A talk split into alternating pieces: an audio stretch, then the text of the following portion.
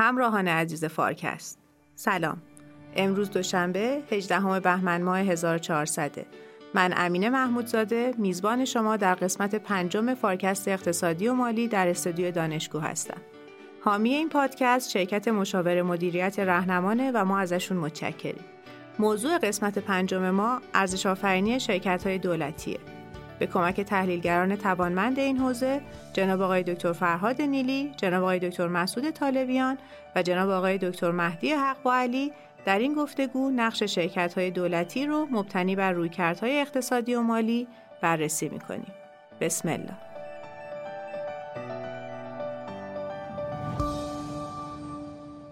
شرکت های دولتی موجودات منقضی شده تاریخن که به ما به ارث رسیدن یا جز الزامات فعالیت دولت ها و شرکت های امروزی هن. تو طیف گسترده ای که میشه نقش دولت و تو ترکیب مالکیت و ساختار مدیریت شرکت ها دید شرکت های دولتی کجا قرار می‌گیرن؟ به چه شرکتی میگیم دولتی؟ اینا چه جوری مدیریت میشن؟ نظارت و ارزیابیشون به چه صورتی انجام میشه؟ پاسخگوییشون رو به چه صورتی نشون میدن؟ آیا در تقابل با شرکت های خصوصی اصول حکمرانی متفاوتی دارند؟ آیا اهمیت اصول حکمرانی برای شرکت های دولتی در قوانین دیده شده؟ فرصت ها و تهدیدهای حضور این شرکت ها برای بخش خصوصی کدومان؟ شرکت های دولتی در ایران چه نقشی ایفا می‌کنن؟ دکتر مسعود ما کم و بیش تو ایران با شرکت های دولتی آشنا هستیم. یه مقداری نقششون رو هم می‌شناسیم. مسئله شرکت های دولتی فقط مسئله کشور ماست؟ یا مسئله قدیمیه؟ یا امروز روز هم به نوعی دنیا باهاش مواجهه؟ سلام عرض می‌کنم خدمت شما و همینطور شنوندگان محترم.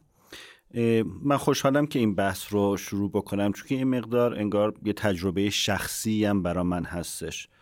خب توی ایران که آدم زندگی می‌کنه با شرکت های دولتی آشنا میشه. شرکت نفت شرکت مهم بزرگه. شرکت ملی گاز شرکت پتروشیمی. بانک ها بانک ملی بانک صادرات. خب خیلی از شرکت های بزرگ دولتی هستن.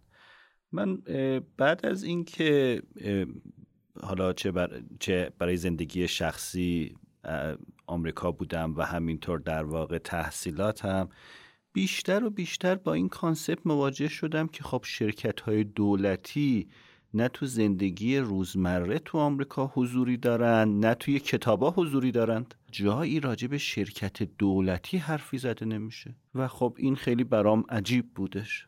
ما توی کتابا حالا چه کتابای مالی چه کتابای مدیریت شاخه های مختلفش همیشه فرض بر اینه که شرکت دولتی نیست.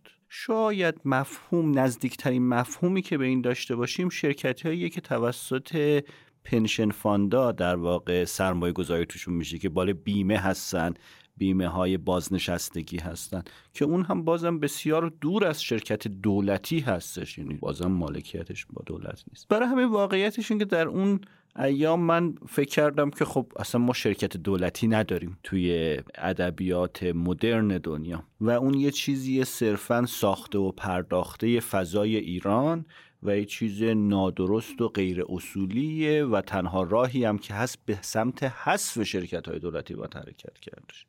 این قصه که دارم براتون تعریف می‌کنم یه ذره مسیر فکری و شناختی شخصی خودم هست. بعدش که مقدار حالا اسمشو بذاریم بزرگتر شدم یا مطالعاتم بیشتر شد یا تنوع بیشتری دیدم از لحاظ تاریخی با این مفهوم روبرو میشیم که ما تو کشورهای اروپایی شرکت های دولتی داشتیم. به خصوص بعد از جنگ جهانی دوم توی جاهایی مثل ایتالیا مثل فرانسه مثل آلمان مثل خود انگلستان بحث شرکت های دولتی مطرحه که نقش مهمی رو هم داشتند در اینکه اقتصاد رو باعث رشد و پیشرفتش بشن. توی ژاپن همینطور.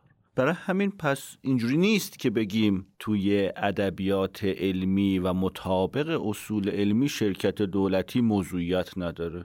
می‌تونه وجود داشته باشه و نقش مهمی هم داشته باشه. الان هم که نگاه می‌کنیم زمان حاضر رو می‌بینیم که خب توی چین ما همچنان یه مقدار خوبی شرکت و تعداد خوبی شرکت های دولتی داریم. حالا با مجرهای مختلف می‌تونیم اندازگیری بکنیم ولی تقریبا نصف شرکت ها و نصف اقتصاد مالکیت این شرکت ها با دولت که خب دارن کار می‌کنن و عمل کرد من از این در واقع این مقدمه کوتاه هم می‌خوام این نتیجه رو بگیرم که این نگاه که شرکت دولتی اصلا یه چیز که طبق اصول نباید وجود داشته باشه. یا اگرم وجود داشته متعلق به تاریخه همچین چیزی درست نیستش. شرکت دولتی می‌تونه وجود داشته باشه می‌تونه نقش مهمی داشته باشه و قصه بیش از اینکه یه قصه صفر و یکی باشه که نباید باشه قصه اینه که اگر هست چه نقشی باید داشته باشه؟ چجوری باید عمل بکنه؟ چجوری باید عملکردش اندازه گیری بشه؟ در واقع ما با یه بحث عمیقتر و پیچیده تری روبرو هستیم. از صرف این که بگیم آقا شرکت دولتی نباید وجود داشته باشه. شرکت دولتی می‌تونه وجود داشته باشه و اگر وجود داره باید ضوابط و قواعد خودش رو داشته باشه. خیلی ممنونم. دکتر نیلی عدد رقمی داریم که بتونه جایگاه کنونی شرکت های دولتی تو اقتصاد رو به ما نشون بده. آیا واقعا این شرکت ها مهمن یا فقط ادعای دولت هاست که نقش مهمی رو دارن ایفا می‌کنن؟ بله. ببینید شاید من خوب بحث خودم رو از زمین بازی شروع کنم که شرکت های دولتی درش یکی از بازیگرانن. و متناظر اینها هم شرکت های خصوصی هن. وضعیت مرجع رو ما بر اساس 500 شرکت برتر جهان Global Fortune 500 بیان می‌کنم طبق اون لیست ما الان وضعیتی که آخرین گزارش 2020 که الان داریم توی اونجا ما می‌بینیم که در واقع سهم شرکت های دولتی سهم قابل ملاحظه است بذارین قابل ملاحظه رو کمی تدقیق کنم. طبق گزارش PwC سهم شرکت های دولتی از مثلا زیر 9 درصد در سال 2005 طی نزدیک 11 سال رسیده به مثلا نزدیک 25 درصد. و این ادامه داشته. یعنی بنابراین ما یه, یه روندی که داریم اینه که ظاهرا سهم شرکت های دولتی در 500 شرکت برتر جهان در حال افزایشه وقتی یه لایه میایم پایین تر میریم یه پدیده کاملا چینیه. در واقع این شرکت هایی که دولتی هستند شرکت های برتری هستند که چینی هستند و دولتی هم هستند اما در رقابت با لیگ برتر با بقیه شرکت های جهان توانستن سهم فزاینده ای رو از 500 شرکت برتر جهان کسب کنند ببینید وقتی شما همه ارقام رو بر اساس برابری قدرت خرید ترجمه بکنید که مقایسه پذیر باشه بر اساس اینکه شرکت ها از اون جی دی پی جهانی چه سهمی دارن 500 شرکت برتری که البته همشون هم بورسیه. از اون 500 شرکت برتر بر اساس این متر یه سنجه است که هر سال منتشر میشه. این سنجه که گزارشش هم گزارش سالانه هست طی سال سال 2000 ما 180 تا شرکت از این 500 شرکت برتر آمریکایی بودن 107 تا ژاپنی بودن. و فرانسه مثلا 37 تا آلمان ارز کنم که سی آلمان هم حدود 37 تا بله 37 تا دقیقا و انگلستان 40 تا خب آلمان، فرانسه و انگلستان طی 20 سال گذشته سهمشون تغییری پیدا نکرده. برای سال 2020 هم که نگاه می‌کنیم تقریبا همون اوردر رو دارن. سهم ژاپن مستمرا کاهش پیدا کرده، تقریبا نصف شده. از 107 شرکت شده الان 53 شرکت. سهم آمریکا از 180 تا با یه فراز و فرودی که عرض خواهم کرد به 120 تا رسیده. سهم چین مستمرا افزایش پیدا کرده از ده شرکت به 120 شرکت رسیده یعنی طی 20 سال تعداد شرکت های چینی در 500 شرکت برتر جهان دوازده برابر شده یعنی سالی 13 درصد به طور متوسط زیاد شده و سهم قالب رو در این 124 شرکت شرکت های دولتی چینی ایفا می‌کنن علاوه بر این سال 2020 اولین سالی بود که چین شد اول. در واقع سهم شرکت های چینی 124 تا شدن آمریکا 121 بنابراین چین سهم برتر رو کسب کرد. به طوری که در بعضی از گزارش ها میگن این مسابقه دیگه مسابقه دو کشوره.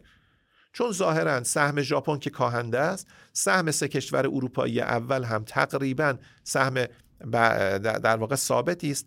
ظاهرا سهم سهمی که آمریکا در سالهای ارز کنم که در یه سری سالها افزایش پیدا کرده به دلیل دولتی شدن و تملیک ایناست در اثر بحرانی که بحران مالی که اتفاق افتاد. بنابراین میشه ادعا کرد خیلی گزارش های در واقع گزاره رو گفتن که ظاهرا نقشه یا لندسکیپ اقتصاد جهانی به خصوص در بخش شرکتی یه تغییر بزرگ رو داره تجربه می‌کنه به دلیل اینکه بازیگران جدیدی آمدن که این بازیگران ویژگیشون سه چیزه. یک در شرکت های برتر 500 شرکت برتر وقتی میان میمونن خارج نمیشن.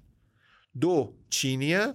سه دولتیه. پس به نظر می‌رسه ما از این به بعد باید مراقب باشیم. هر تحلیل در مورد شرکت های برتر در جهان رو با چین بدون چینش رو از هم جدا کنیم. همین که میگیم چینی همینجور که مسعود فرمود در واقع چینی بودن با دولتی بودن correlation ش خیلی خیلی بالاست.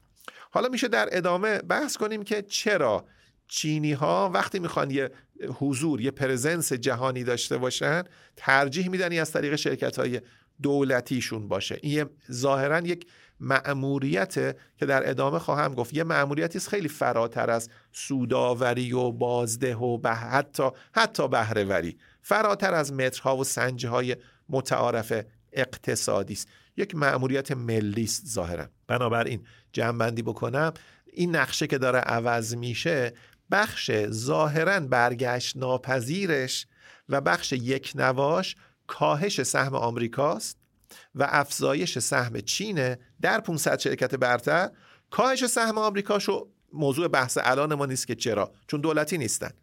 افزایش سهم چینش به نظرم یه بحث امروز ماست که چرا چین داره چنین ورودی داره و اینو مقید کرده که در یک رقابت بین المللی حضور خودش رو به اثبات برسانه.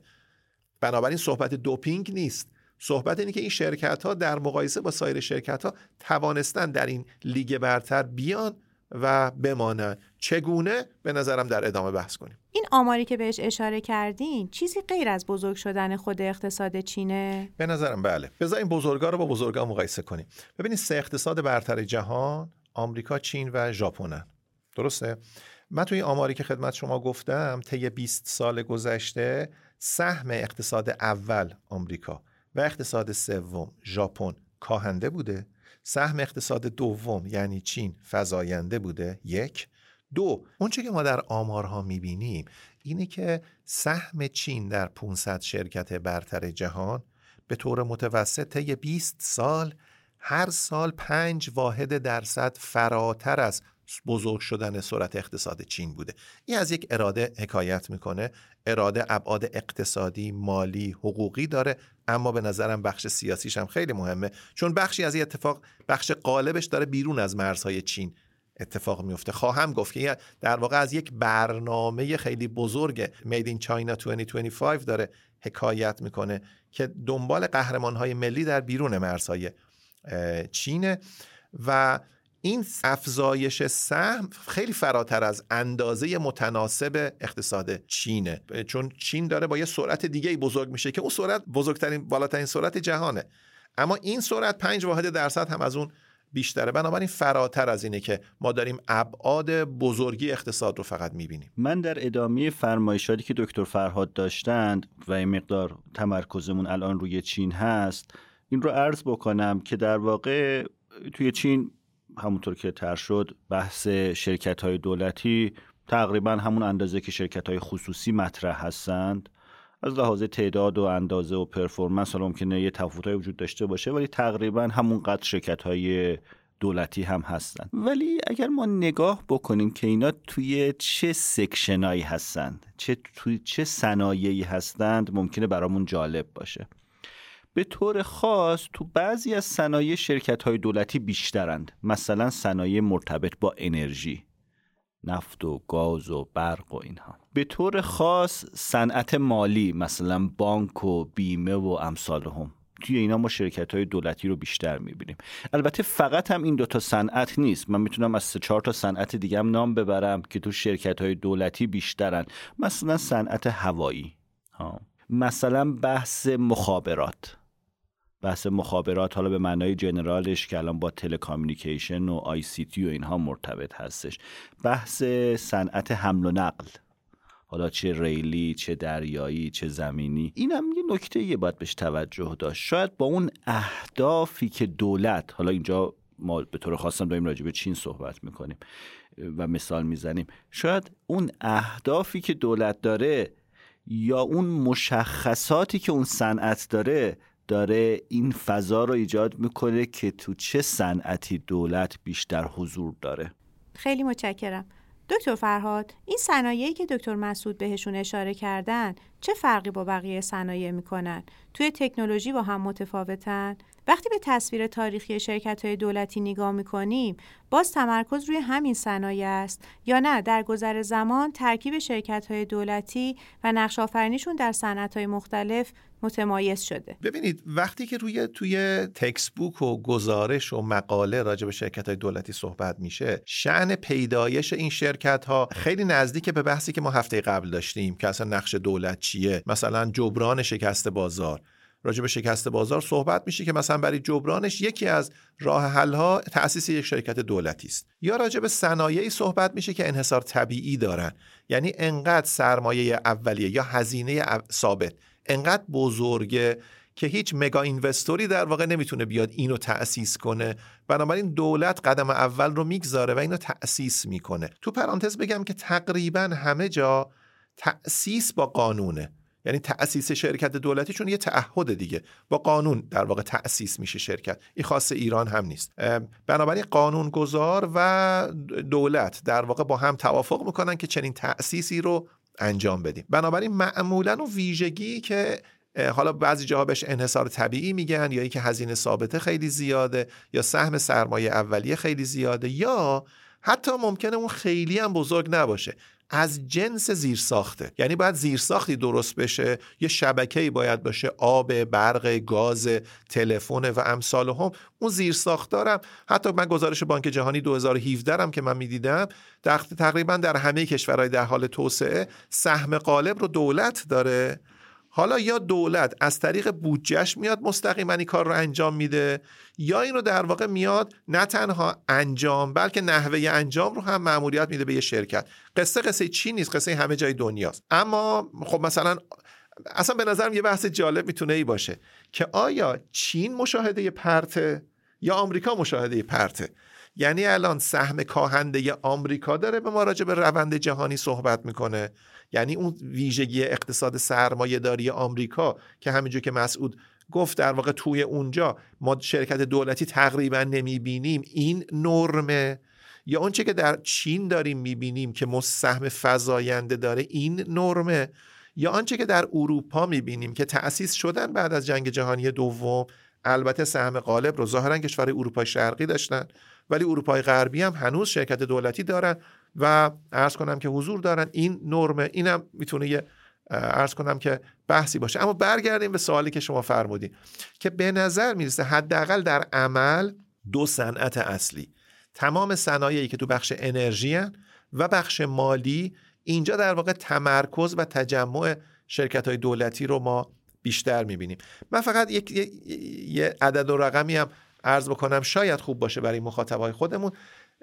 گزارش دو در واقع ارقام 2020 داره میگه که اون شرکت های دولتی چینی که در 500 شرکت برتر هستند اینها دارایی اینها نزدیک 37 تریلیون دلاره. خب؟ برای که ببینیم این عدد چقدره. این عدد نزدیک 45 درصد جی دی پی کل جهانه. و نزدیک حدود 7 درصد کل دارایی جهانه. 510 تریلیونی که الان مکنزی حساب کرده تقریبا برابر اونه. بنابراین عدد عدد درشتیه این عددی که وجود داره. اما یه نکته جالبی هم اجازه بدین عرض بکنم. و اون نکته اینه که این رو وقتی ما مقایسه می‌کنیم با آمریکا در واقع می‌بینیم که در مقایسه با آمریکا دارایی شرکت های آمریکایی کمتره نزدیک 33 تریلیون دلاره. اما درآمد ناشی از این دارایی بیشتره. خب؟ یعنی نزدیک 10 تریلیون دلار. در چین دارایی بیشتره درآمد ناشی از این دارایی کمتره. نزدیک مثلا 83 تریلیون دلاره. اینجا به نظرم یه سوال باز مطرح میشه. به نظر می‌رسه در واقع منطق تأسیس و مأموریتی که چین به شرکت های دولتی خودش داده بر اساس ف... صرفا بر اساس مترهای اقتصادی قابل سنجش نیست. تقریبا تمام مترهای اقتصادی داره میگه که شرکت های دولتی چینی که جز 500 شرکت برتر جهانن هم در مقایسه با سایر شرکت های کشورهای دیگه بازده سرمایهشون پایین تره بازده داراییشون پایین تره نسبت درآمد به ثروتشون پایین تره جالب همین سه سنجه شرکت های دولتی چینی در مقایسه با شرکت های خصوصی چینی هم پرفورمنس و عملکرد اقتصادیشون پایین تره اینجا یه, یه سوال مطرح میشه که این سوال رو PwC هم مطرح کرده در گزارش خودش که به نظر می‌رسه یه منطق دیگری پشت تأسیس این شرکت ها وجود داره. خلق ارزش هایی که از منظر عامه این ارزش ها با ارزشن Public Value Creation. بنابراین به نظر می‌رسه شرکت های دولتی رو وقتی می‌خوایم با سایر شرکت ها مقایسه کنیم در یه فضای دو بودی باید مقایسه کنیم. محور X ها رو شما در نظر بگیرین. همه سنجه های اقتصادی مثل ROA مثل ROE مثل حاشیه سود محور عمودی محور وای ها رو در نظر بگیرین. خلق ارزش های اجتماعی که حاکمیت داره نمایندگی می‌کنه. فرض کنیم حاکمیت به درستی داره نمایندگی می‌کنه. در اون محور میسنجیم. در اون صورت شرکت های دولتی ممکنه بیشتر تو حول و حوش شمال غرب باشن نه شمال شرق. یعنی همزمان موفق نشدن. از نظر اقتصادی انقدر موفق باشن که از نظر خلق ارزش های عمومی موفق تلقی میشن. این قابل سنجش است. خیلی از توضیحات شما متشکرم. چند تا سوال برام باقی مونده که ممنون میشم در موردش گفتگو کنیم. یکی اینکه به نظرم ما هنوز شرکت دولتی رو خوب تعریف نکردیم. دقیقا به چه شرکتی میگیم شرکت دولتی؟ اون چیزی که تو ذهن من هست و شاید با مثال ابتدای جلسه دکتر مسعود هم همخونی داشته باشه اینه که شرکت دولتی یه شرکتیه که محدود به یک کشور و مردم از محصولاتش استفاده می‌کنن. حالا کالا و خدمات عمومی می‌تونه باشه یا غیر از این. ولی این نکات و عدد و رقمایی که شما بهش اشاره کردین خیلی با این تصویر همخونی نداره. آیا من و شما واقعا داریم یک شرکت رو به عنوان شرکت دولتی تصویر می‌کنیم یا دو تا تعریف جداگونه داریم؟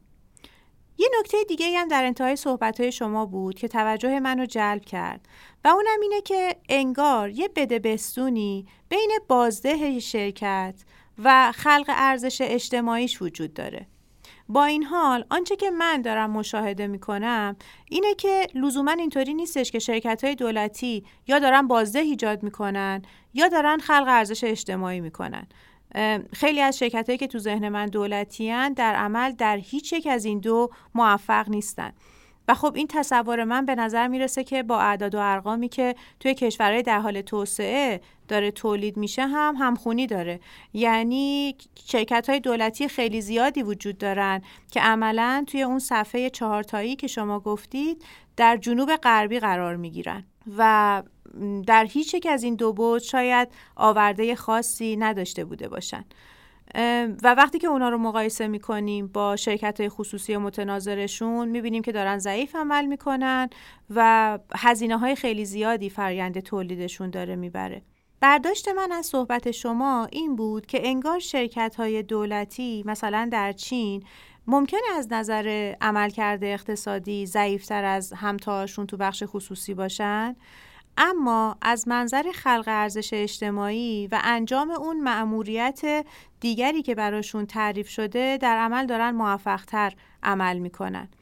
و ترکیب معموریت های مرسوم و سنتی شرکت دولتی.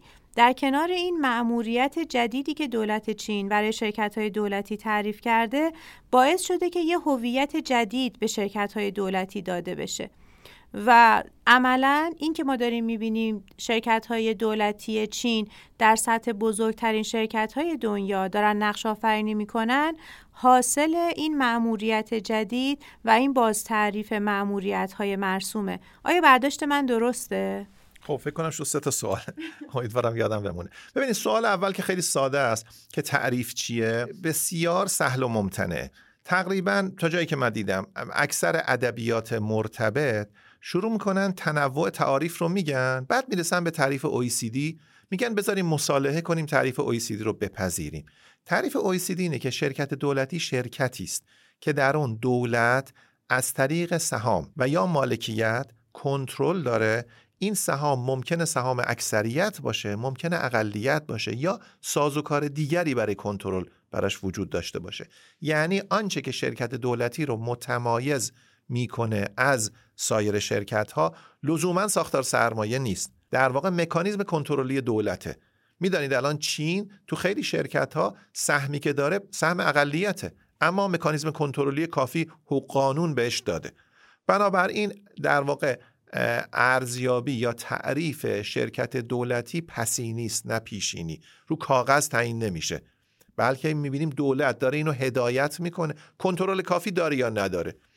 حالا مصادیقش رو میشه صحبت کرد. شاید مثلا دارم میگم و شاید مثلا یه سری از شرکت های اصل 44 تو ایران مصداق همین باشن.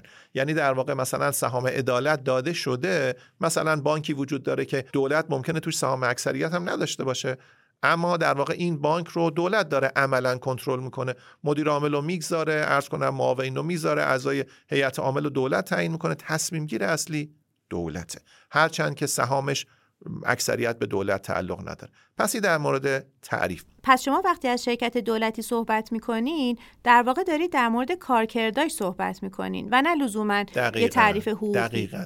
به نظرم من ادعا می‌کنم که غلبه ادبیات بر اینه ولی چیزهایی که در واقع گزارشهایی که من دیدم همه می‌رسن به کارکرد. شرکت دولتی بر اساس کارکرد.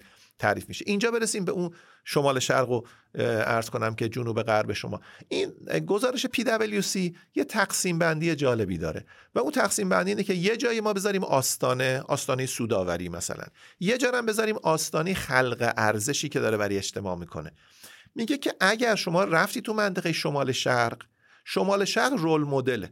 هر شرکتی که دیدید هم توانسته به لحاظ اقتصادی و مالی به اندازه کافی قابل قبول باشه و هم توانسته از منظر اجتماعی و حاکمیتی خلق ارزش بکنه رول مدل شماست. اصلا دنبال کنید همین رو. خب بعد شمال غرب چیه؟ میگه شمال غرب و شرکت هایی که دارن خلق ارزش می‌کنن اما به لحاظ اقتصادی عملکرد خوبی ندارن. میگه اینا کاندید برای استراتژیک اینوستمنتن توشون باید سرمایه گذاری کنیم اینا رو برسونیم به جایی که بتوانن از نظر مالی اینا رو در واقع باید کمکشون کنیم. چون دارن خلق ارزش می‌کنن دارن یه ارزش خوب ایجاد می‌کنن. می‌رسیم به منطقه جنوب شرق. جنوب شرق رو میگه ری باید بکنید. باید باز مهندسی کنید شرکت رو که به نظرم اینجا بحث گاورننس و حکرانی و شرکت خیلی می‌تونه مهم باشه. اما منطقه ارز کنم که جنوب غرب هم داریم. جنوب غرب جایی است که نه سودآور است و نه به لحاظ اجتماعی داره خلق ارزش می‌کنه اینجا میگه باید ببندینش. یعنی حتما باید اگزیت استراتژی داشته باشین. استراتژی خروج داشته باشین. کلوژر داشته باشین. ببندین اینجا. خطرناکترین پارکینگه. یعنی به نظرم اگه راجع به اقتصاد خودمونم یه وقتی فرصت بشه صحبت بکنیم این پارکینگ رو باید دائم رصد بکنیم که چند تا از شرکت های ما آمدن توی این ربع در واقع جنوب غرب ماندن که نه خلق ارزش می‌کنن دیگه. از یه جایی به بعد دیگه خلق ارزش نکردن. و نه به لحاظ سوداوری و نظر اقتصادی عملکردشون قابل قبوله. اینا رو چه کار کنیم؟ آیا قانون مکانیزم خروج بر اینا پیش بینی کرده؟ اگر نکرده باید بازنگری بشه. و همچنین به لحاظ کارکردی اینا در واقع باید حتما به بسته شدن اینها فکر کنیم. من فقط یه جمله بگم اونم اینه که فرق بزرگ این شرکت ها با شرکت های خصوصی اینه که تقریبا ورشکست نمیشن. بنابراین خیلی نگران کننده است. بانک جهانی در واقع رسد کرده شرکت هایی رو که سه سال متوالی زیانده بودن سهم شرکت های دولتی درشون قالبه یعنی اینا تنها شرکت هایی که حازمه تکرار زیان دارن. شرکت بخش خصوصی که چنین حازمه ای رو نداره. اینا همون منطقه پارکینگ خطرناکی هستن که باید سریع بریم برگ جریمه رو بدیم که اینا از پارکینگ برن بیرون. خیلی متشکرم. با توجه به توضیحی که شما دادید به نظر می‌رسه تشخیص این که شرکت دولتی در کدوم یکی از اون چهار تا ناحیه قرار گرفته اهمیت حیاتی داره. چون در عمل رویکرد ما نسبت بهش و چشمانداز فعالیت آیندهش رو خیلی متمایز می‌کنه. دکتر مهدی خیلی ممنون میشم که برای ما توضیح بدید ما چطوری می‌تونیم عملکرد شرکت های دولتی رو ارزیابی کنیم و جایگاهشون رو توی چهارگانه که دکتر فرهاد طرح کردن تعیین بکنیم آیا شیوه ارزیابی عملکرد شرکت های دولتی با شرکت های خصوصی متفاوته؟ آیا نظام حکمرانی شرکت های دولتی ویژگی های خاصی داره که باید مورد توجه قرار بگیره؟ دقیقا ما وقتی که در مورد ارزیابی یا مدیریت عملکرد شرکت ها صحبت می‌کنیم طبیعتا هم در مورد شرکت های دولتی مطرح میشه هم در مورد شرکت هایی که حالا دولتی نیستن و خصوصی هستن به هر تعبیری. در مورد شرکت های خصوصی منتها ظاهرا یه سری مکانیزم هایی هم وجود دارن که خود به خود ممکنه که عمل کنند و در نتیجه یه سری از کارکردهای بگیم نظارتی شدیدتر رو نیازش رو کمتر داشته باشن. من یه مثال بزنم. توی حالا پایه‌ای ترین بحث حاکمیت شرکتی گفته میشه که دو تا رویکرد کلی وجود داره. یکی صدا هست یعنی سهامدار بیاد اعتراض کنه نسبت به مدیر و یکی خروج هست.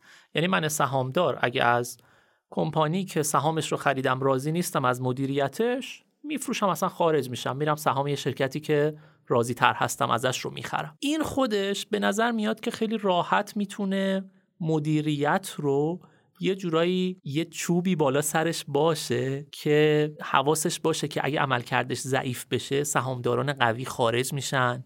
ممکنه اصلا مشتریا خارج بشن برن سراغ شرکت های رقیب. بنابراین مدیر احساس می‌کنه که خود بازار داره یه جورایی دیسیپلینش می‌کنه. در مورد شرکت های دولتی احتمالا یه ذره این مکانیزم ها ضعیفتر عمل می‌کنن. ممکنه بعضیش اصلا وارد عمل نشن. چرا؟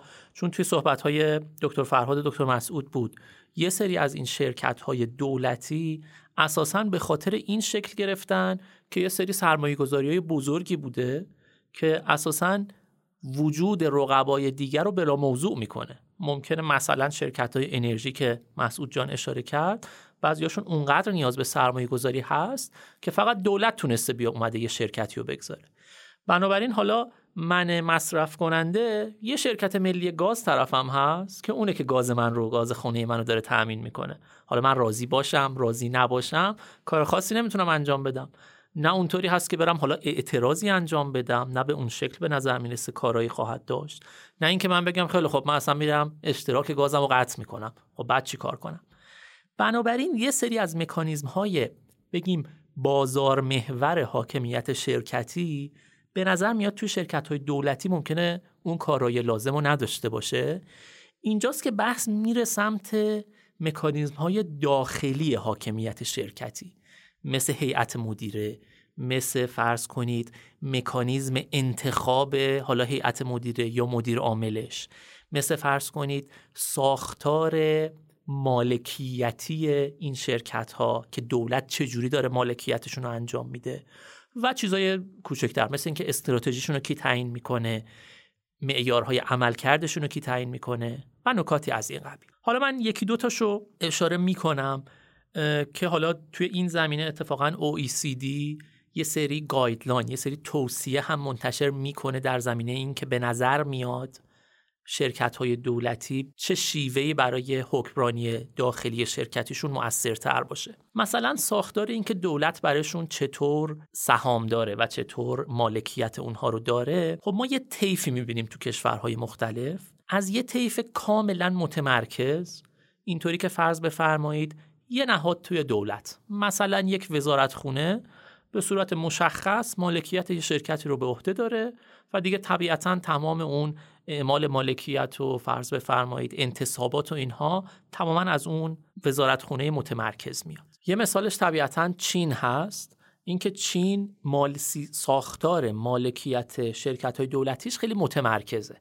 یعنی یه سری نهاد مشخص در چین یه شرکت مشخص رو دارن. اینطوری نیستش که نهادهای متفاوت دولت سهامدار یه شرکت به خصوص باشه. ولی فقط چین هم نیست. شما توی اروپا فرانسه و اتریش رو می‌بینید که بخش اعظم مالکیت شرکت های دولتیشون متمرکزه. روسیه تقریبا اینطوری هست. توی آمریکای جنوبی شیلی و کلمبیا هم تقریبا به همین سمت هستن. اون سر طیف ما یه حالت خیلی پخشتر رو داریم که فرض بفرمایید یک شرکت مالکیتش بین نهادهای مختلف دولت انگار پخش شده. انگار که مثلا فرض کنید یه مقداری از این شرکت رو یه وزارت خونه داره یه مقداری دیگه رو یه وزارت خونه حالا یه نهاد عمومی یه بخش دیگه ایش رو داره. بنابراین با یه حالت مالکیت غیر متمرکز مواجه هستیم. خب ما حتی تو خود شرکت های خصوصی هم توی ادبیاتش این شواهد رو داریم که اگه مالکیت دیگه زیاده از حد پخش باشد ممکنه که اعمال حاکمیت شرکتی دیگه خیلی مؤثر نباشه. مثلا فرض کنید آرژانتین یا کانادا یا حتی آلمان یه مقداری ساختار مالکیت پخشتر و نامتمرکزتر هست. یعنی شما اگه یه شرکت دولتی رو ملاحظه می‌کنید این شرکت سهامدارش نهادهای متعددی هستن توی دولت که حالا انگار روی هم رفته اون صد درصد سهام شرکت رو مالک هستن. اما همونطوری که گفتم OECD اون روندی رو که مشاهده کرده این هستش که انگار همه کشورها به این نتیجه رسیدن که رفتن به سمت مالکیت متمرکز یه ذره بهتر هست و اعمال حکمرانی رو یه ذره راحتتر و شفافتر می‌کنه. اما به غیر از مسئله حالا مالکیت مسئله عمل کرد اونم یه بحثی هستش که تو حکمرانی شرکتی مطرح میشه دیگه. یعنی اولا ما از این شرکت چه عمل کردی رو انتظار داریم؟ ثانیا می‌خوایم بدونیم که چطوری داره این عملکرد رو انجام میده و آیا خوب انجام داده خوب انجام نداده چطوری قضاوتش کنیم؟ خب این در مورد شرکت های دولتی بازم طبق همون دوگانه که اول صحبت ها گفتم به نظر میاد یه مقداری مهمتر هست نسبت به شرکت های خصوصی. چون یه شرکت خصوصی تقریبا مشخصه. یه شرکت سهامی سهامدارا میگن ما هدفمون این هستش که شما ارزش سهام ما رو بیشینه کنی و مدیر عاملی هم که می‌ذارن و تیم هیئت مدیره هم که می‌ذارن هدفشون باید این باشه. در مورد شرکت های دولتی ممکنه که این ساختار دقیق مشخص نباشه. بنابراین روی کردی که در دنیا وجود داره این هستش که میان یک سری معیارهای عملکرد مشخص تعریف می‌کنن. مثلا توی یونان یا انگلستان از KPI همون شاخصهای عملکردی استفاده می‌کنن که میگن این شرکت دولتی یک دو سه اینها نیازهای عملکردیش هستن.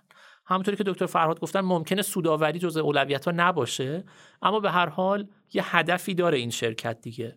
قرار هست یه کالای عمومی رو عرضه کنه مثلا. قرار هست سرمایه گذاری انجام بده توی بخش خصوصی نمی‌تونسته انجام بده. اونها میاد به عنوان معیارهای کلیدی عمل کرد میشینه. بعضی کشورها از این هم فراتر رفتن. مثلا اتریش ساختار شرکت های دولتیش به این نفع هست که انگار یه بودجه بندی دقیق یه استراتژی دقیق براش تدوین میشه برای هر شرکت دولتی که آقا شما این که این شرکت هستی باید استراتژیت این باشه هدفت این باشه بودجه بندیت اینه و انگار یه مسیر خیلی مشخص و سفت و سختی رو ترسیم می‌کنن برای اون شرکت دولتیش. حالا اون طرف بعد ارزیابی عمل کرد چطوری میشه؟ یه مقداری اینجا در ارتباط میشه با اینکه ببینیم زینفعان شرکت کیا هستن دیگه. شما یه کمپانی که در نظر بگیرید یه کمپانی دولتی زینفعانش کیا هستن؟ طبیعتا خود کمپانی حالا یه زینفعه دولت یا نهادهای دولتی که سهامدار اون کمپانی هستن هم یه بخششن. یه بخشش هم به هر حال مردم و حالا مصرف کننده اگر مصرف کننده وجود داشته باشه انگار بخش عمومی که مصرف کننده و مشتری اون کمپانی هستن هم به هر حال بخش زینفعانش میشن. اینکه چطور عمل کرد رو بررسی کنیم طبیعتا یه مقداری بسته به ماهیت اون شرکت داره. اما به هر حال مشخصه که یه سری قواعد مشخصی هم برش حاکم هست.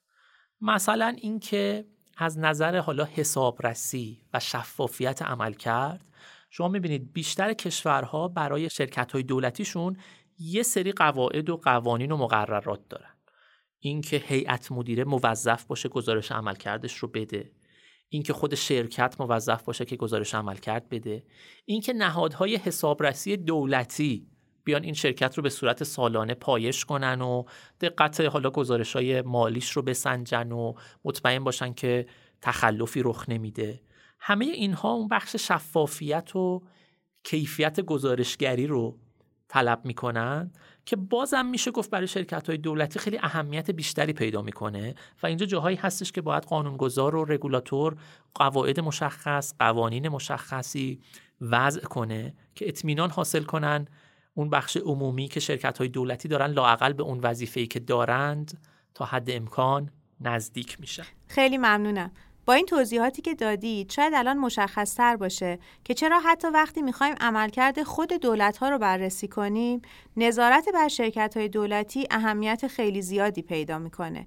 اینکه این شرکت ها چقدر شفافن تو چه فاصله زمانی گزارش منتشر می‌کنن چجوری این گزارش ها تهیه میشن چه کسی بر تهیه این گزارش ها نظارت می‌کنه و در صورتی که شرکت ها از عملکرد مطلوب فاصله گرفته باشن باید به چه کسی پاسخگو باشن و در قبال اونها چه اتفاقاتی صورت می‌گیره؟ من مایلم اینجا به نکاتی که مهدی فرمود دو سه تا مسئله رو در واقع اضافه بکنم. یه مسئله مهم توی شرکت های دولتی نحوه پرداخت با آدمایی که اونجا کار می‌کنند. ببینید بازم اگر مثال چین رو ببینیم حالا به بحثی که در مورد پرداخت به مدیران ارشد هم بود مربوط میشه. در واقع مثلا شرکت ملی نفت رو ببینیم توی چین یا معادل این رو. پرداختی که به مدیر داره انجام میشه چقدر؟ حدود 100 هزار دلار. در صورتی که ما می‌دونیم اون چیزی که به شرکت های نفتی به مدیر عاملش داره پرداخت میشه تو اردر 10 میلیون یا 20 میلیون دلاره. پس ما در واقع یه مسئله که باش روبرو هستیم به مدیر شرکت دولتی چجوری پرداخت بکنیم؟ شبیه شرکت های خویسی پرداخت بکنیم اون موقع محدودیت های دولتی مطرحه. اگر هم بخوایم تو همون نظام پرداخت دولت کار رو ببریم جلو اون موقع خب طبیعتا قابلیت رقابت با شرکت های خصوصی را نداره. این یه مسئله مهمیه که که به مباحثی که تو این موضوع هم قبلا داشتیم مربوط هست من می‌خواستم روش دست بذارم که خیلی خیلی کار رو تو شرکت های دولتی پیچیده می‌کنه. چون که نمی‌دونی و دست و دستت بسته است چجوری به مدیرای ارشد پرداخت بکنی. البته این مسئله خودش رو در اوج خودش توی مدیرعامل نشون میده. ولی مدیرای میانی یا حتی کارمندا ببینید یه مسئله که توی چین الان چند سالی هست تر هست در مورد شرکت های دولتی. اینه که سهامشون رو به عنوان پاداش و اینها به کارکناشون بدن به کارمنداشون بدن. یه موقعی تو ایران خودمونم این مسئله به شکل پررنگتر مطرح بود. البته همیشه این نگرانی وجود داره که این یه مسیری میشه برای خارج شدن دارایی های دولت. از دست دولت دولت ممکنه اینو نپسنده یا دوست نداشته باشه ولی از اونجا منافعی هم داره. چون که کارکنها وقتی احساس می‌کنن شرکت مال خودشونه یا سهمی توش دارن ممکنه انگیزه بیشتری داشته باشن. من در واقع نکته اولی که می‌خواستم طرح بکنم در مورد شرکت های دولتی بحث نحوه پرداخت هستش. نه خصوصی که بشه شبیه شرکت های خصوصی توشون رفتار کرد نه سازمان و وزارت خونه و ارتش و اینان که بگیم خب اینا که دولتی هن تکلیفشون معلومه تو همون نظام دولت میریم جلو. اتفاقا یه نکته دیگه هم هست که در تکمیل فرمایش شما این سوال نحوه پاداشدهی و حقوق کارمندان شرکت های دولتی رو پیچیده تر می‌کنه و اونم بحث این شرکت هایی هستش که به صورت قسمتی در واقع دولتی موندن. توی ایران خودمون نمونه هاشو زیاد داریم دیگه. مثلا بانک ها یه سری از بانک های دولتی یه بخشی از سهامشون رو عملا خصوصی کردن دیگه. سهامشون رو توی بازار سهام فروختند و الان یه بخشی از بانک مالکش دولت هست. مثلا بانک ملت رو مثال بزنیم. 11 درصد سهام بانک ملت در اختیار دولت هست. یه بخشیش واقعا سهام شناور هست. فکر کنم 37 درصد برای بانک ملت که داره دست به دست بین افراد مختلف خرید و فروش میشه. توی اینجور شرکت ها دیگه این مسئله حقوق و پاداش مدیران یه ذره پیچیده تر هم میشه. یعنی یه سهامداری که بر بازار سهام حالا داره خرید و فروش می‌کنه ممکنه تابع مطلوبیتش این باشه که من باید مدیر عاملم و طوری پاداش و حقوق بهش بدم که بیاد شرکت منو به بهترین نحو مدیریت کنه با بانک های خصوصی رقابت کنه در سهم بازار بیشتری داشته باشه. اما از اون سمت این مدیر یه جورایی دولتی محسوب میشه و ممکنه حالا تو ادبیات کشور خودمون اگه حقوق زیادی بهش تعلق بگیره بشه حقوق نجومی و درگیر یه سری داستانهای دیگه بشه. بنابراین این هم الان توی خیلی از شرکت های دولتی خودمون که به صورت کمی تا قسمتی خصوصی شدن این مسئله یه مقداری بیشتر خودشون نشون میده. ما داده هاش رو نداریم چون شرکت ها موظف نیستن که حقوق پاداش مدیر رو ارائه بدن. اما می‌تونیم مطمئن باشیم که اون وجه دولتی تر هست. بنابراین اونها نمی‌تونن برای مدیرعاملشون بگیم پکیج هایی رو پیشنهاد بدن. بنابراین با یه اطمینان خوبی میشه حد زد که این شرکت هایی که نیمه دولتی هستند و نیمه خصوصی شدند ساختار پاداش مدیراشون طوری نیست که انگیزه های مدیر رو در راستای بیشینه کردن منافع همه سهامدارا در واقع همسو کنه. من یه مثال می‌خواستم بزنم از بحثی که مهدی اشاره کرد. ببینیم ما اگه یه همسایه داشته باشیم که ببینیم همسایه ارز کنم که صبح بلند میشیم می‌بینیم جلو خونش رو داره می‌کنه یه چاله داره می‌کنه بعد هر روز در خونش رو باز می‌کنه از خونه میاد بیرون میفته تو چاله بلند میشه نگاه می‌کنه. خب خوشبختانه امروز خیلی مثلا لباسام گلی نشد. مثلا پام نشکست میره سر کارش. اصری میاد دوباره میفته تو چاله دوباره میره خونش. هر روز خدا رو شکر می‌کنه که توی چاله خیلی اساسی نیفتاده. هیچ وقت هم چاله رو پر نمی‌کنه. ببین اقتصاد ما پر از چاله هایی است که خودمون کندیم. جلو خونه خودمون هم کندیم. فقط خدا رو شکر می‌کنیم که مثلا پامون نشکسته. ببینید قصه پاداش مدیران یه بخشی از اون چاله هایی است که ما کندیم. در واقع پاداش رو یه جوری می‌ذاریم که هیچ فرد حرفه یعنی هیچ که نه در واقع فرد حرفه قوی نتونیم برای او پست جذب کنیم. بنابراین چون فردی که نمی‌توانه اون KPI هایی که مهدی گفت در واقع برآورد بکنه عملا فرد ضعیفی جذب میشه. وقتی فرد ضعیفی جذب شد میگیم عملا نمیشه KPI بگذاریم. بنابراین خودمون تو دامی که خودمون کندیم در واقع میفته این در واقع تابویی که ما درست کردیم باعث میشه که هیچ وقت ما نتونیم یه شرکتی که داریم چند هزار میلیارد تومن ارزش اون شرکت هست رو میندازیم تو چاله حقوقی که مثلا از 20 میلیون تومن بیشتر نباشه. اگه بیشتر باشه تمام چراغ قرمزا روشن میشه. در حالی که ارزش اون شرکت 20 درصد میفته هیچ چراغ قرمزی هم روشن نمیشه. ببینید اینکه شرکت باید چه دولتی چه خصوصی. شرکت باید performance based باشه. این قطعی است. در شرکت خصوصی performance based بودن یعنی در واقع عملکرد محور بودن به راحتی قابل سنجه است. در شرکت دولتی سنجه ها سختره اما اصل ناگزیره باید performance based باشه.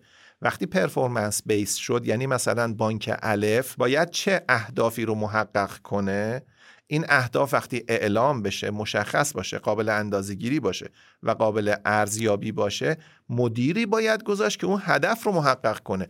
اگر اون مدیر با 80 میلیون تومن 70 میلیون تومن در ماه جذب بشه که خیلی خوبه. ما یه مدیر حرفه‌ای بیاریم که بتونه همین کارو بکنه. اما سنجه ها رو محقق کنه.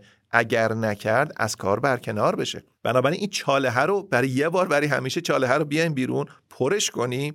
سیمان هم بکنیم آسفالت هم بکنیم خیالمون راحت بشه. از این بعد تو چاله نمیافتیم. بعد حالا از این بعد شکر خدا رو کنیم برای چیزای دیگه. ما که خدا رو نباید شکر کنیم که تو چاله خودمون افتادیم دستمون نشکسته. این قصه ای که ما در واقع پاداش مدیران رو تبدیل کنیم به یه تابو و به خصوص تو شرکت های دولتی بگیم که افرادی باید بیان که با حداقل حقوق کار بکنن این در واقع یه چرخه معیوبی است که حقوق پایین فرد ضعیف جذب میشه فرد ضعیف نمی‌تونه عملکرد خوبی داشته باشه چون عملکرد خوبی نداره. بنابراین ما اصلا عملکرد رو اعلام نمی کنیم بنابراین عملا میشه یه حیات خلوتی که پر از فساد. خیلی ممنون. من اگه بخوام آنچه که از صحبت‌های دکتر مهدی و شما دریافت کردم رو کنار هم بذارم به نظرم می‌رسه که ما الان در یک تعادل قرار گرفتیم. در یک تعادلی که عملکرد شفاف نیست به صورت شفاف مورد ارزیابی قرار نمی‌گیره و به صورت شفاف هم جبران نمیشه. و چیزی که با اجرای اصول حکمرانی شرکتی می‌خوایم بهش برسیم اینه که یه عملکرد شفاف داشته باشیم. معیارهای ارزیابیمون مشخص باشه و معلوم باشه که کی قراره چه چیزی رو با چه کیفیتی تحویل بده. و طبیعتا اگه نتونست به اهدافش برسه باید در قبال عملکردش پاسخگو باشه. به نظرم یه کمی از این بدتر وضعیت. ببینید ما یه وضعیت رو به زوال رو داریم یه چرخه معیوبی رو داریم. اون در واقع تعادل شما کاملا درسته متای تعادل پویاست. یه تعادل پویا که هر بار میچرخه وضعیتش بدتر میشه. توی چرخه معیوب در واقع ما فرد قوی رو نمی‌تونیم جذب کنیم پس فرد ضعیف جذب می‌کنیم. فرد ضعیف عملکرد ضعیفی داره چون عملکرد ضعیفه پس عملکرد قابل گزارش نیست. ما متاسفانه یه وضعیت بدتر هم داریم و اونی که بعضی از شرکت های دولتی منبع تأمین کسری خزانه یعنی در واقع عملا از حساب شرکت های دولتی برداشت میشه به خزانه واریز میشه. این دیگه خیلی دیگه وضعیتی است که شاید شاید ارز کنم که بدون مشابه باشه در جاهای دیگه. بنابراین شرکت دولتی ما اگرم سرپلاسی مازادی داره قبل از هر چیزی عملا دولت اینو برمیداره و کسری درآمدش رو از اون محل داره جبران می‌کنه. این در واقع تخلیه منابع شرکتی است که صورت می‌گیره. شرکت یه شخص حقوقی است که بزرگترین کارکردش اینه که ایجاد ارزش کنه و ارزش درش بمانه. اما کسری منابع چون مثلا دولت نمی‌خواد اوراق منتشر کنه یا یا به افزایش نرخ تن بده بنابراین از این منابع برمیداره. بنابراین عملا عدم شفافیت نهادینه میشه و شرکت تو دام عملیات شبه مالی میفته کوازای فیسکال. و خب این دیگه خیلی از نظر در واقع دور بودن از شفافیت وضعیت بدی است. این هم ظاهرا جز شروط ضمن عقد انتصاب بعضی از مدیران میشه که در واقع به چنین وضعیتی هم بخوان تن بدن. آنچه که تنز تلخی که تو ادبیات ما هست به عنوان خصولتی داره همین وضعیت رو نشون میده. در واقع نیمه اولش رو داره از بخش خصوصی میاره نیمه دومش رو داره از بخش دولتی میاره و چیزی که به هیچ زبانی قابل ترجمه نیست در ادبیات فارسی ما شکل گرفته. ای تنز تلخ نشون میده که در واقع اصلاح حکمرانی شرکت های دولتی از نان شب واجبتره و ما به جایی که مستمرا راجع به شرکت های دولتی حرف بزنیم که چرا به وجود آمدن چگونه به وجود آمدن کی به وجود آمدن باید راجع به صحبت کنیم که الان چگونه میشه از امروز تا فردا وضع کدام شرکت های دولتی رو میشه شفاف کرد بعد شروع کنیم شروع بشه به تدریج در واقع وضعیت حکمرانی اینا اصلاح بشه. نکته ای که دکتر فرهاد در مورد شرکت های خصولتی در ایران فرمودند. حالا من ازش استفاده بکنم. حالا به طور خاصم راجع به فضای ایران نمی‌خوام صحبت بکنم. ولی ترکیب مالکیت می‌تونه یه بحث مهمی باشه.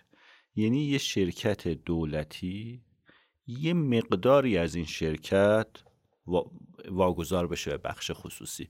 البته تو اون بحثی که من در مورد پاداش دادن به کارمندا در قالب یه مقداری از سهام شرکت گفتم این خب خودش عملا این اتفاق میفته یعنی یه قسمتی از شرکت خب میشه مال کارمندا و خصوصی میشه. ولی حتی فراتر از اون مثلا اون چیزی که حالا ما همش هم مثال از چین نزنیم مثلا در مورد آرامکو مشاهده کردیم. یه شرکت دولتی یه مقداری از سهامش وارد بازار شد و فروخته شد بخش خصوصی. این ترکیبه می‌تونه بحث مهم و جالبی باشه. اینکه آیا واقعا یه اتفاق خوبی میفته یا نه شرایط رو بدتر می‌کنه. از یه جهت می‌تونه شرایط رو بدتر بکنه. چون که دولت الان فرمون دستشه توی شرکتی که همش هم مال خودش نیست.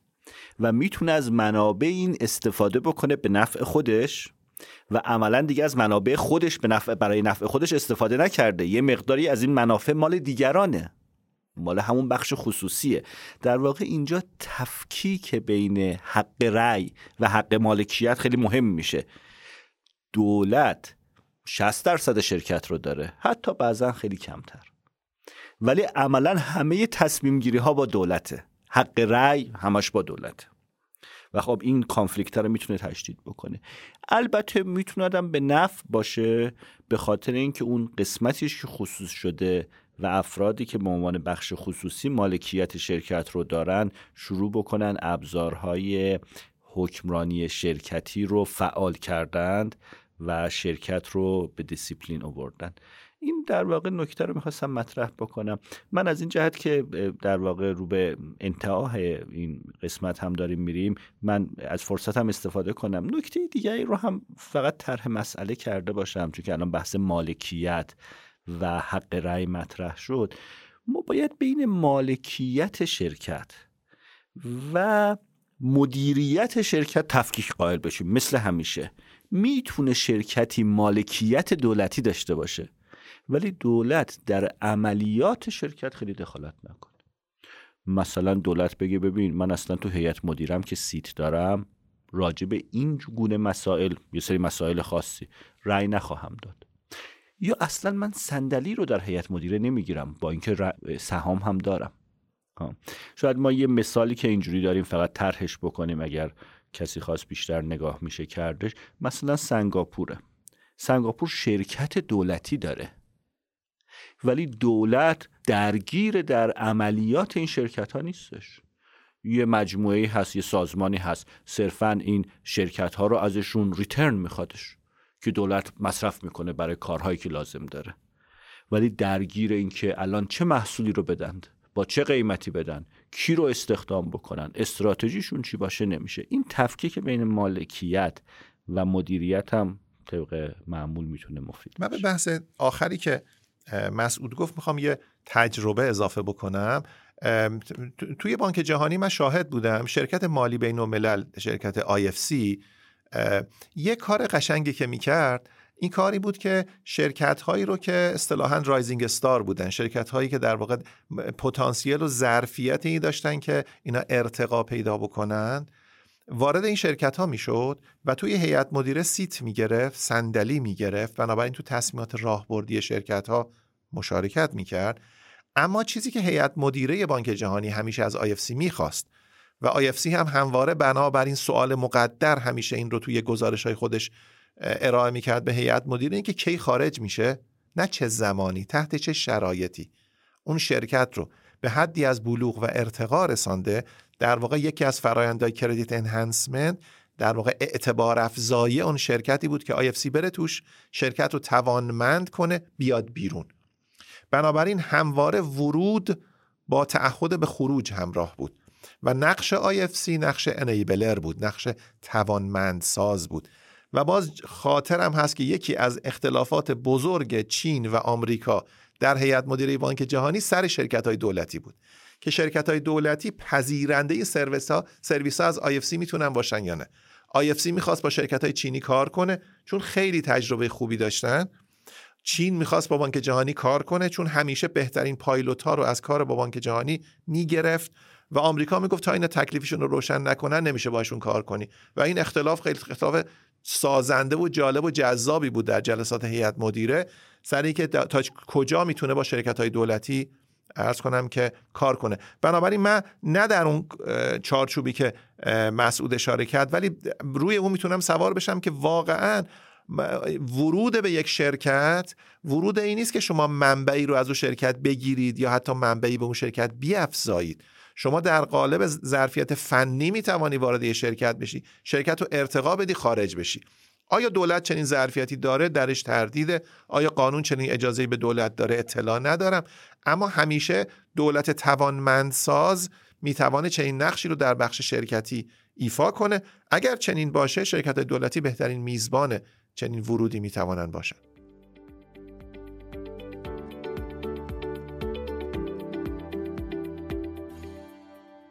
اگه بخوام مباحث این جلسه رو جمع کنم باید بگم همراه با اوج گرفتن نقش دولت ها در اقتصاد شرکت های دولتی هم متولد شدن.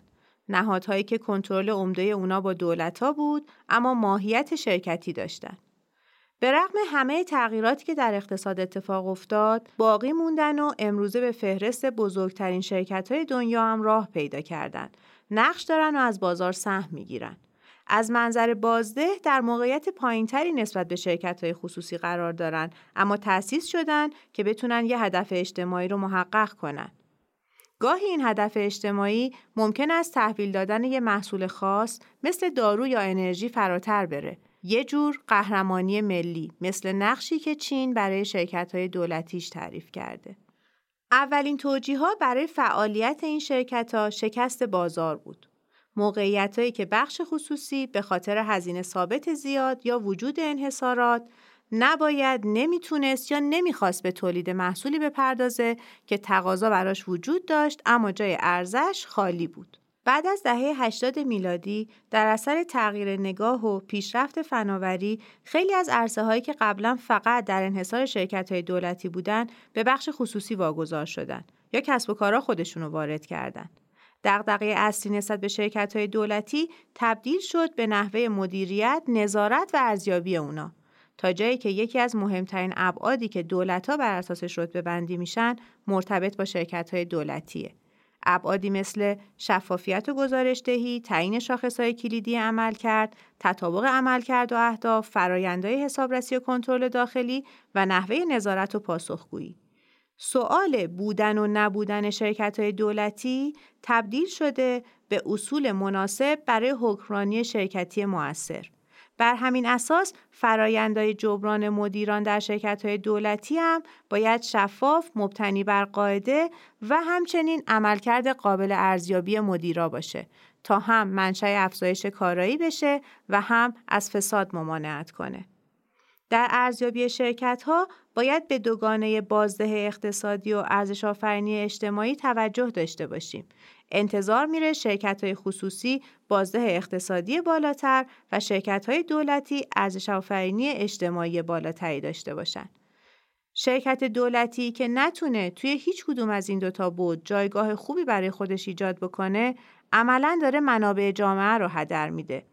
منابعی که می‌تونه صرف توسعه فعالیت کسب و کارهای خصوصی بشه. مبحثی که نرسیدیم تو این قسمت خیلی در موردش صحبت کنیم. اثر کرادینگ آت شرکت های دولتی مستقل از تعریف حقوقی و ساختار مالکیتی، شرکت های دولتی تحت کنترل دولت یا در یک نگاه عامتر حاکمیت هستند. شاید به همین دلیله که در ایران خیلی از شرکت ها رو دولتی می‌دونیم.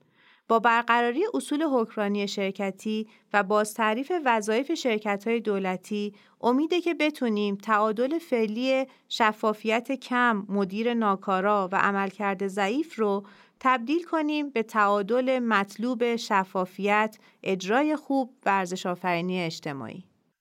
امیدوارم مجموعه گفتگوهایی که تا اینجا داشتیم در کنار این جنبندی تصویری از وضعیت شرکت های دولتی رو براتون ساخته باشه. از شرکت مشاوره مدیریت رهنمان بابت حمایتشون برای تهیه این قسمت تشکر می‌کنم. برای دنبال کردن فارکست اقتصادی و مالی می‌تونید به پلتفرمایی مثل Castbox، Apple Podcast، Google Podcast، یوتیوب، اینستاگرام و همه پادگیرهای دیگه رجوع کنید. من امینه محمودزاده از همراهیتون متشکرم و تقاضا می‌کنم هفته آینده هم ما رو بشنوید. امیدوارم هفته خوبی داشته باشید و شما رو به خدای مهربون میسپارم.